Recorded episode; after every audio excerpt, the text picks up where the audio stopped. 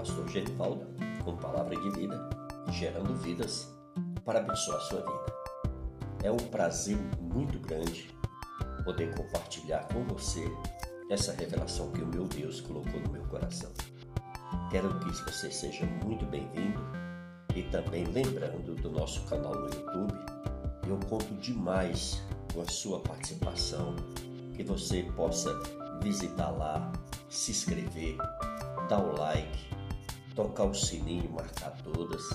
Amém? Faça isso em nome de Jesus e ajude para que o canal cresça e outras pessoas também venham ter o acesso assim como você está tendo. Tudo bem? Amados, eu quero lembrar você que o nosso e-mail é palavra de vida gerando vidas arroba gmail.com. Se você quiser né, se comunicar conosco através desse e-mail. Se você quiser algo mais particular, você pode deixar o número do seu WhatsApp, que nós estaremos fazendo contato com você. Tudo bem? É isso aí. Vamos em frente então a essa revelação maravilhosa que o Espírito Santo de Deus deu à Igreja do Senhor Jesus. Amém? E está em Apocalipse capítulo de número 2, a partir do versículo 2, que diz assim: Conheço as tuas obras, tanto o teu labor como a tua perseverança, e que não podes suportar homens maus, e que pusestes à prova os que a si mesmo se declaram apóstolos e não são, e os achastes mentirosos. Tens perseverança e suportastes provas por causa do meu nome, e não te deixastes esmorecer. Tenho, porém, contra ti que abandonastes o teu primeiro amor. Lembra-te, pois, de onde caístes, arrepende-te e volta à prática das primeiras obras. E se não venho a ti e moverei do seu lugar o teu candeeiro, caso não te arrependas. Amém, queridos? Palavra tremenda, né? O Senhor escreveu aqui a igreja de Éfeso, uma igreja muito abençoada, mas que estava vivendo um esfriamento espiritual muito grande, né? Ao ponto de abandonarem a Deus, abandonarem a palavra do Senhor, abandonar a obediência, a submissão, os princípios que Deus tinha ensinado. Amém? E isso veio consequentemente o que? Atingir o amor. E a Bíblia diz o quê? Que o amor de muitos se esfriaria, não é isso que está lá em Mateus? Então, amados, nós temos que vigiar muito. Né? Deus, da mesma forma que nós perdemos a paixão e a intensidade do nosso amor por permitirmos o nosso envolvimento na rotina de um relacionamento com pessoas que realmente amamos, também acabamos permitindo que o nosso relacionamento com o nosso Deus sofra desgastes. Nós vimos aí no versículo 4, né? Tenho, porém, contra ti que abandonaste o teu primeiro amor. Então vocês veem o quanto que isso é, é sério, né? Porque nós vimos aqui o Senhor protestando sobre isso. Né? E Mateus 24, se você puder, tiver com sua Bíblia aí fácil, eu queria te convidar para você abrir lá em Mateus 24. Amém? No versículo de número 12, que diz assim: E por se multiplicar a iniquidade, o amor de muitos se esfriará de quase todos. Amém? Então, o nosso Deus que nos chamou a um relacionamento de amor total não aceita isto. Ele protesta e pede de volta o que nós perdemos.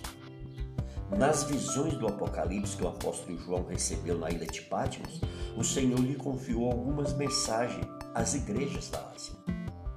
Na carta endereçada à igreja de Éfeso, o Senhor Jesus protestou com a relação à decadência do amor que essa igreja vinha apresentando a ele.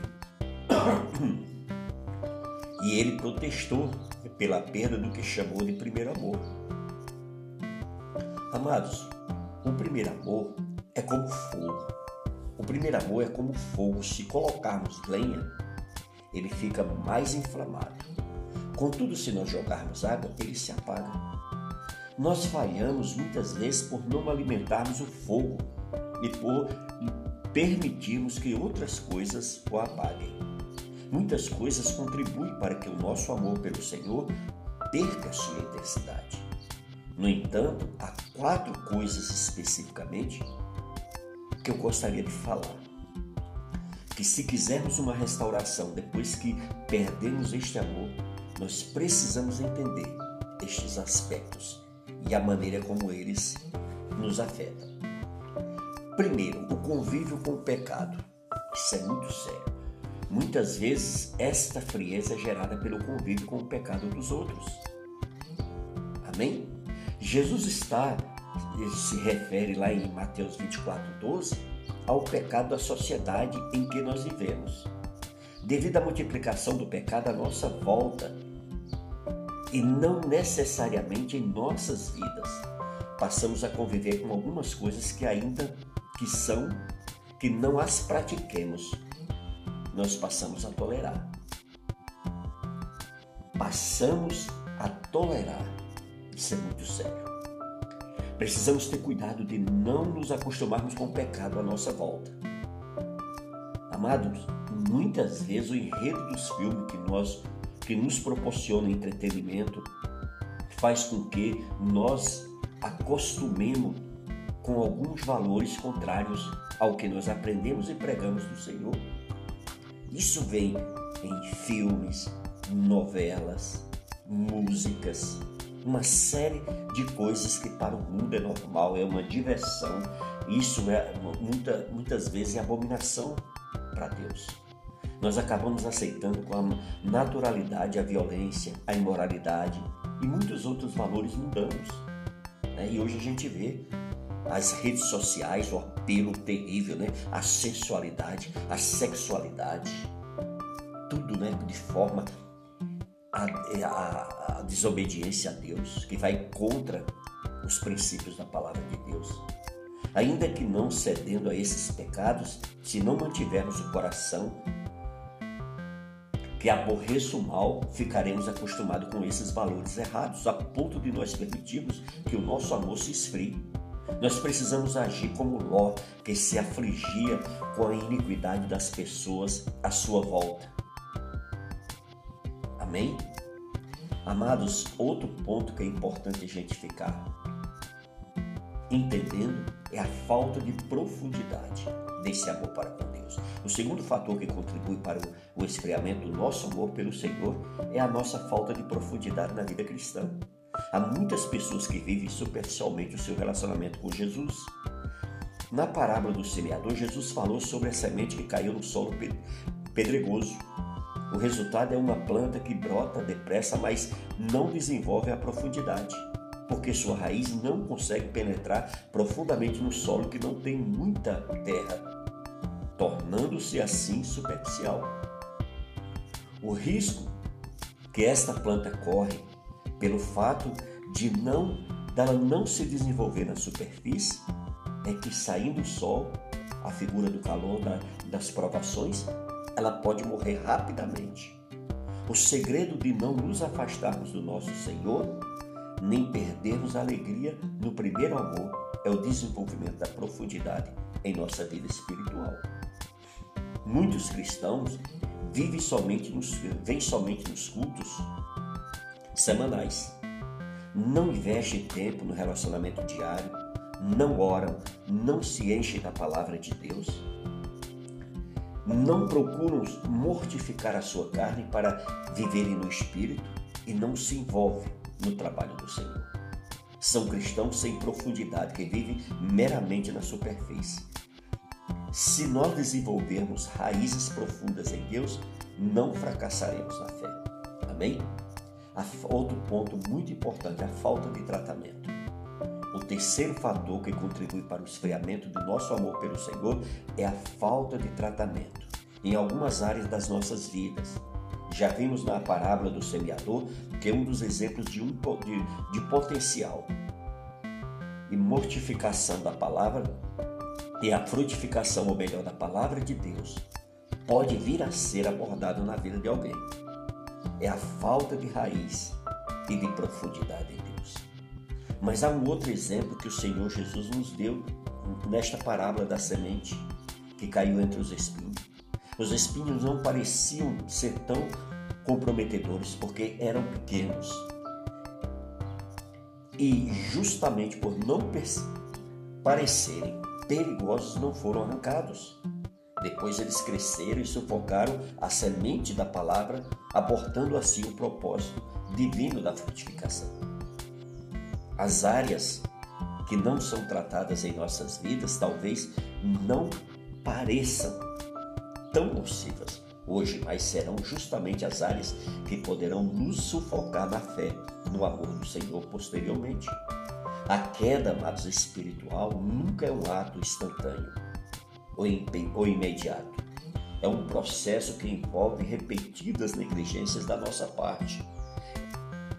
E são estas mesmas inocentes negligências que nos vencerão depois. Por isso nós devemos dar mais atenção às áreas que precisam ser tratadas em nossas vidas. Quer ver um outro ponto que chama atenção? as distrações. Né? O quarto fator no esfriamento é o que eu chamo de distrações.